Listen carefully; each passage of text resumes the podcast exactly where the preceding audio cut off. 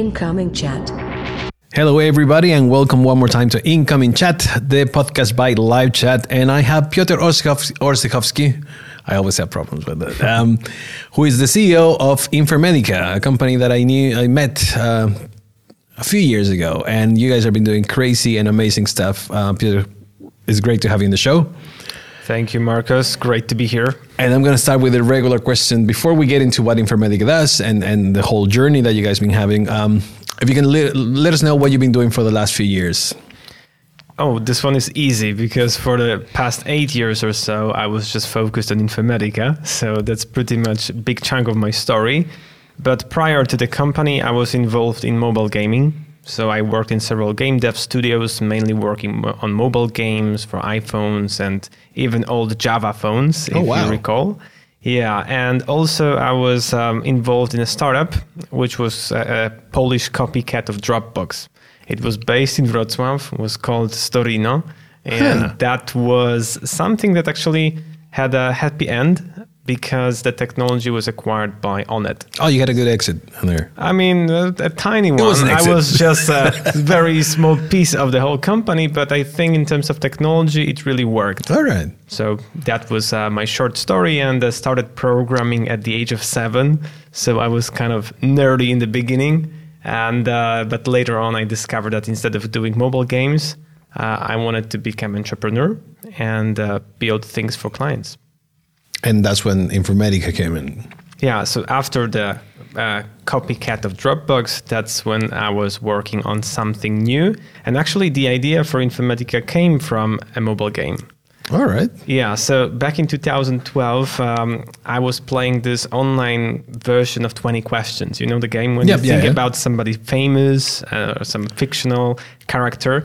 And there was this game, French game called Akinator so you think about is that the genie one, right? The genie, exactly. Yeah, yeah, yeah I think I see now. You got it. So it's a genie, and I was playing this game with one of my friends who happens to be a medical doctor, and we thought, hey, that's very clever. This game continues to improve over time. So the more sessions with users you have, the better it gets, and it would always guess who you were thinking of, like president, you know, pope, whoever.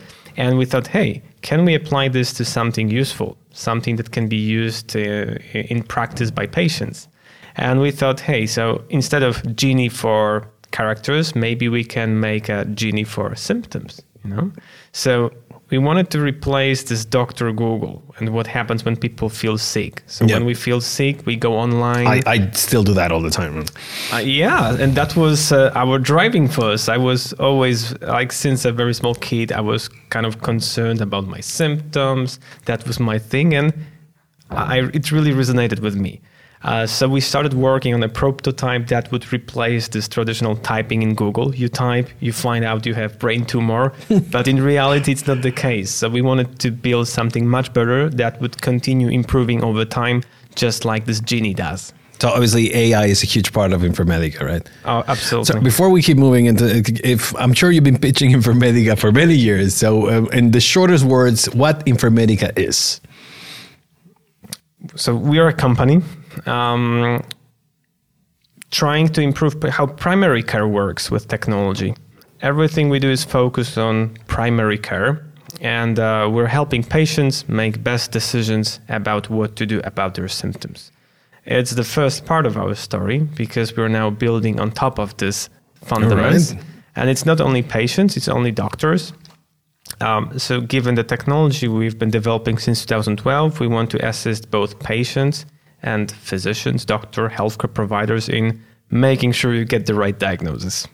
That is amazing. And um, I, I want to make a little confession too, because I, I, remember the first time I saw you pitching the, um, the company was, I think it was 2015.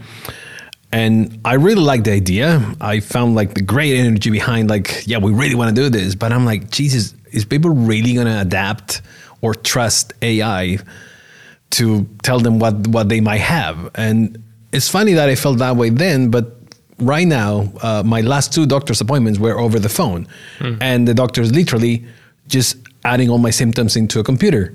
Which it might even be your um, your solution because I think I think that my company works with you with um, with you guys. So it's crazy how the the adoption of something that it might sound scary it might sound like oh, I don't want to trust just a computer for for my health, is changing completely. Absolutely, Marcus. So uh, patient behavior has changed significantly, and one of the main driving forces, as you said, is telemedicine. You know, and if you have telemedicine, either like a traditional phone consultation or a video consultation, you are already working in some kind of IT infrastructure, so you can add new things on top. Um, what you describe, physicians typing on their keyboard, they actually use things called EHRs, so electronic health records because they, they need to have some sort of documentation and they need to type it. And I'll give you one example. What if before your next teleconsultation, you were prompted by your physician to fill out this short questionnaire online? Let's say they send you a link with a very neat app, which is, let's say, just like live chat, but yeah. for symptoms. It's very interactive. You say, hey, I've been not feeling great recently. I have some small abdominal pain. Not sure if this is something serious or not. And then you have this chatbot asking you follow up questions. All right, so let me learn about your family history. Let me ask you several questions about the medications you might be taking. Okay, so now your stomach pain. Is it getting uh, worse across like two weeks or shorter? Is it severe, this part of the body? Do you have any related symptoms? And this is exactly the logic that we're building. Um, and after 10 to 15 questions, we can send this questionnaire to the physician saying, hey, Marcus is coming. Uh, it's not a severe case. He's slightly concerned about this is like the AI talking yeah, to, exactly. to the physician. This is uh, some sort of minor uh, abdominal pain, not severe case. We have ruled out all emergencies. This is not appendicitis, so don't worry. That's the likelihood. So he's that smart.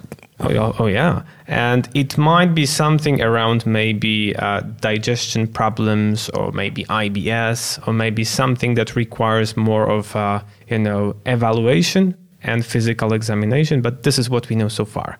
And doctor, it's our assumption, but also this is how it works right now. The doctor will say, "Okay, that's helpful. So I don't have to type it on keyboard. I can spend I more time with Marcus, taking care of his needs, right?"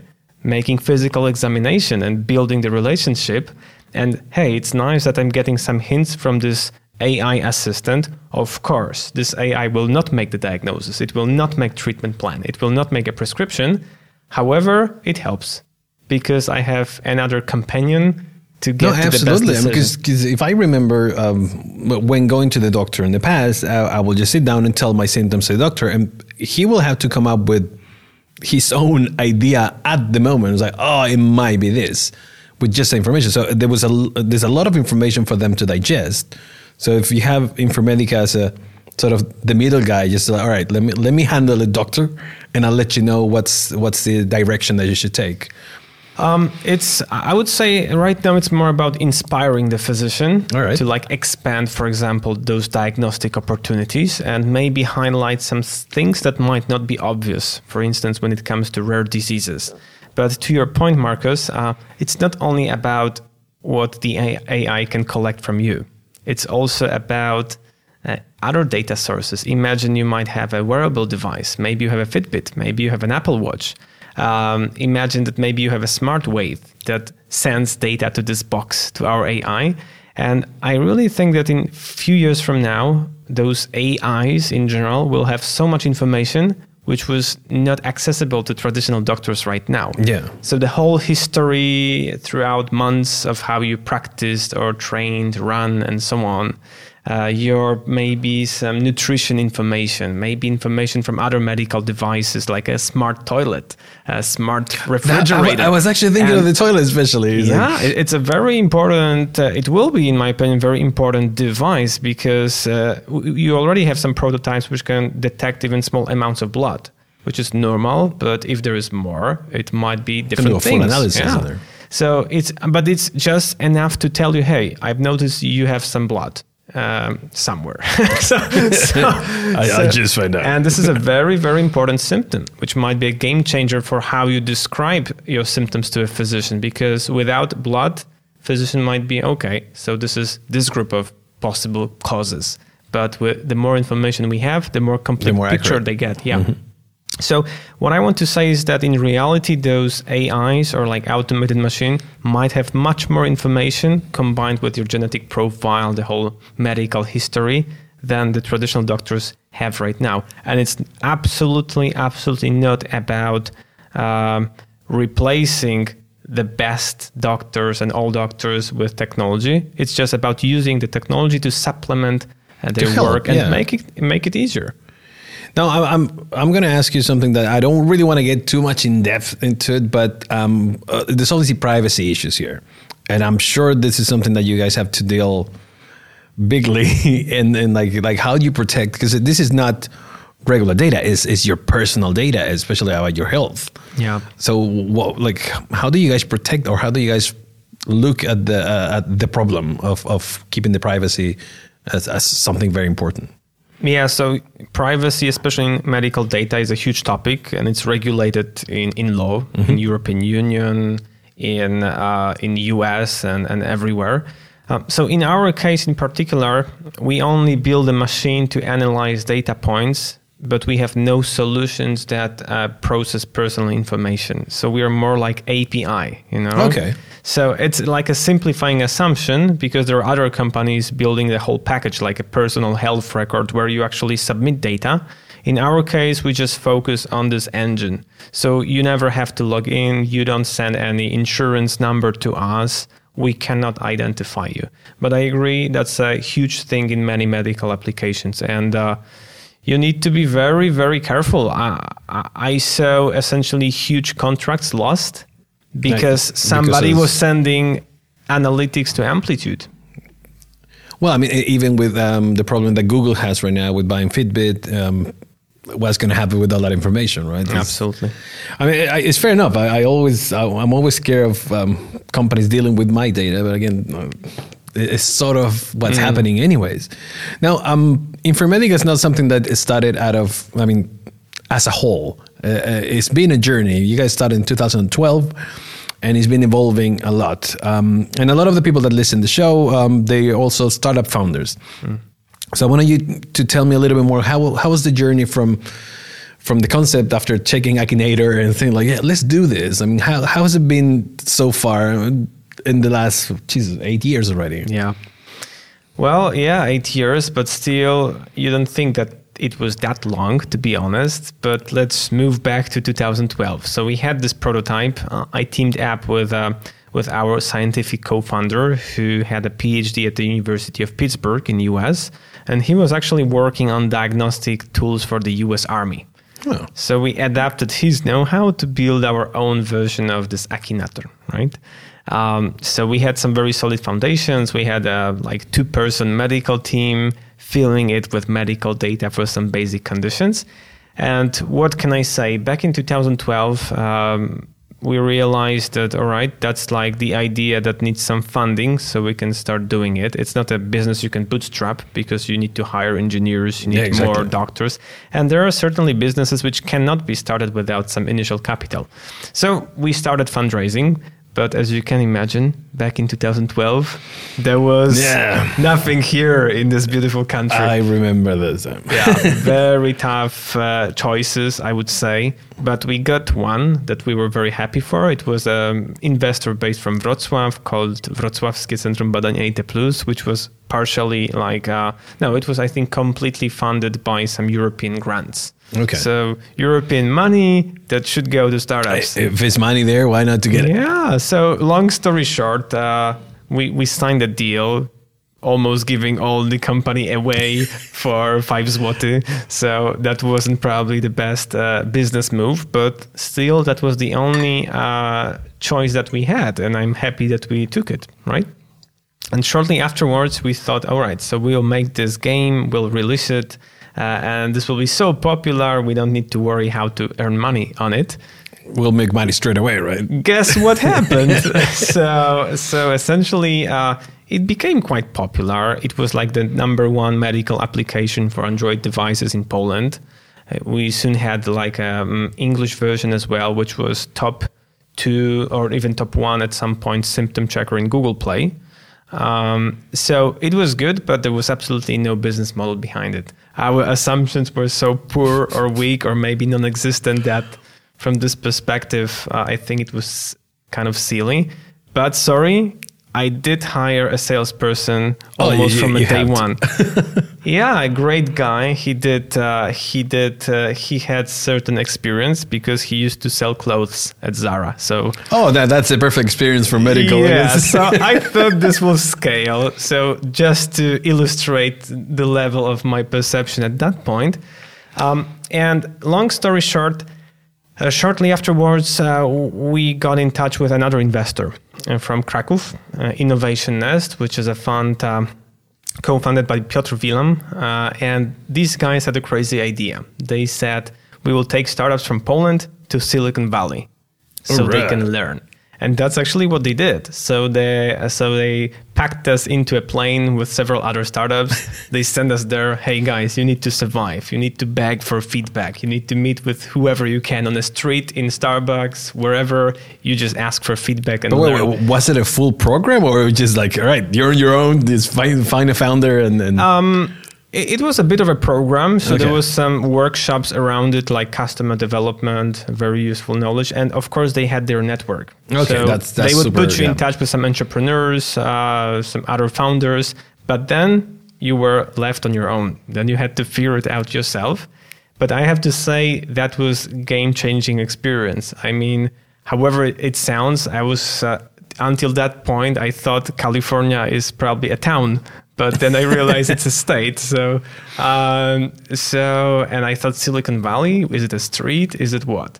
So, um, but but actually that was an eye-opening experience. So we started networking. We started like observing how Silicon Valley works, and we I've spent several months over there learning and and talking to people, networking. I made some friends. Cool, cool. Um, and uh, and actually over there. We got this insight that hey guys you're doing something great but in b2c as you can see this will this is not going to fly uh, but we would be happy to license the technology from you so we can white label it and put into our app that we're already selling to hospitals and clinics in the us so you're the tech behind. yeah, so we said, hmm, okay, so somebody wants to give us money for something we already have. That sounds kind of well. Yeah, absolutely. I mean, if, if it's money, why not? yes, so I, even I was surprised, but uh, well, I'm kidding, of course. But we said sure. So we pre- created this API um, that powered several companies in in US, and we discovered, hey, maybe there are more companies that want to use our technology inside of their markets, their use cases. So the company uh, moved from this B2C focus to B2B the end user is still a patient or still a doctor, but the business model is only oriented on B2B clients. So if you are a clinic um, or if you are insurance company, you have your patients, you want to help them navigate through different options of care, you can go to us and we'll provide you the technology. Or even if you are a technology company like LiveChat or Microsoft with their chat solution, you can take what we have and power your existing platforms so they become smarter and can talk about symptoms.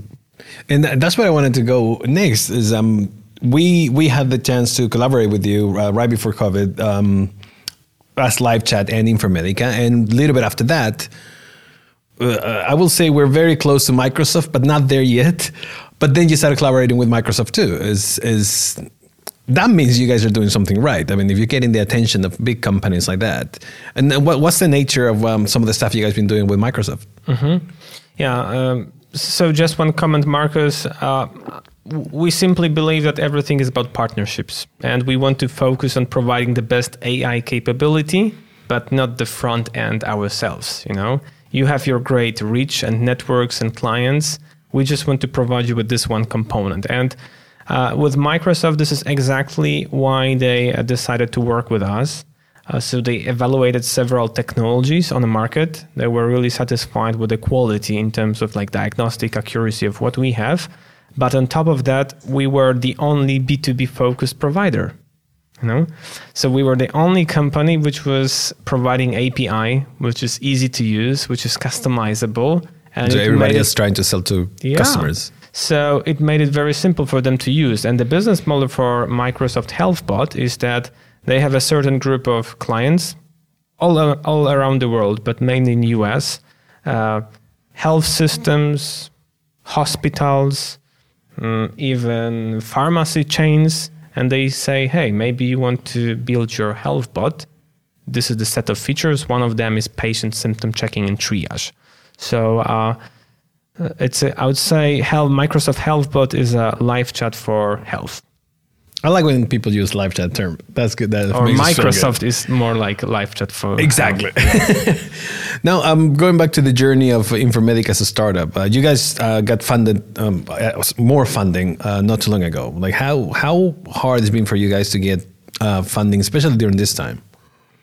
Of course. Um, so recently we raised over ten million uh, in our Series A, something we just announced I think, one month ago, and definitely we're super happy. Apart from our existing investors, we have two new ones, which is EBRD and uh, and Heal Capital, which is a German fund. EBRD is based in UK. Um, was it hard? Yes, because fundraising is always hard, but it was not harder than our seed round last year, which was 3.6. All right. I would say that episode was much harder.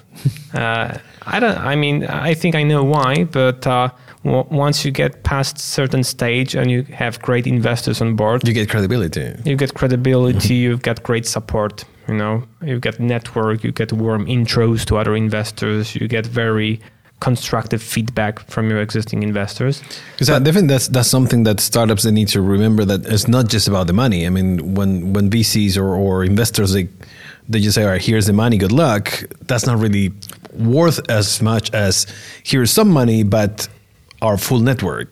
No, absolutely. So it's uh, it's absolutely not about uh, the money. It's about also not only about network. Network of investors is great, of course, but they help you in thinking. You know, when you extend your board of directors, they become decision makers in the company. If you have any strategic problem about the direction, go to market, whether we should do or that, you, you treat them as sparring partners to discuss. Hey, given your experience doing like 20 plus years building companies, what do you think? What should we do?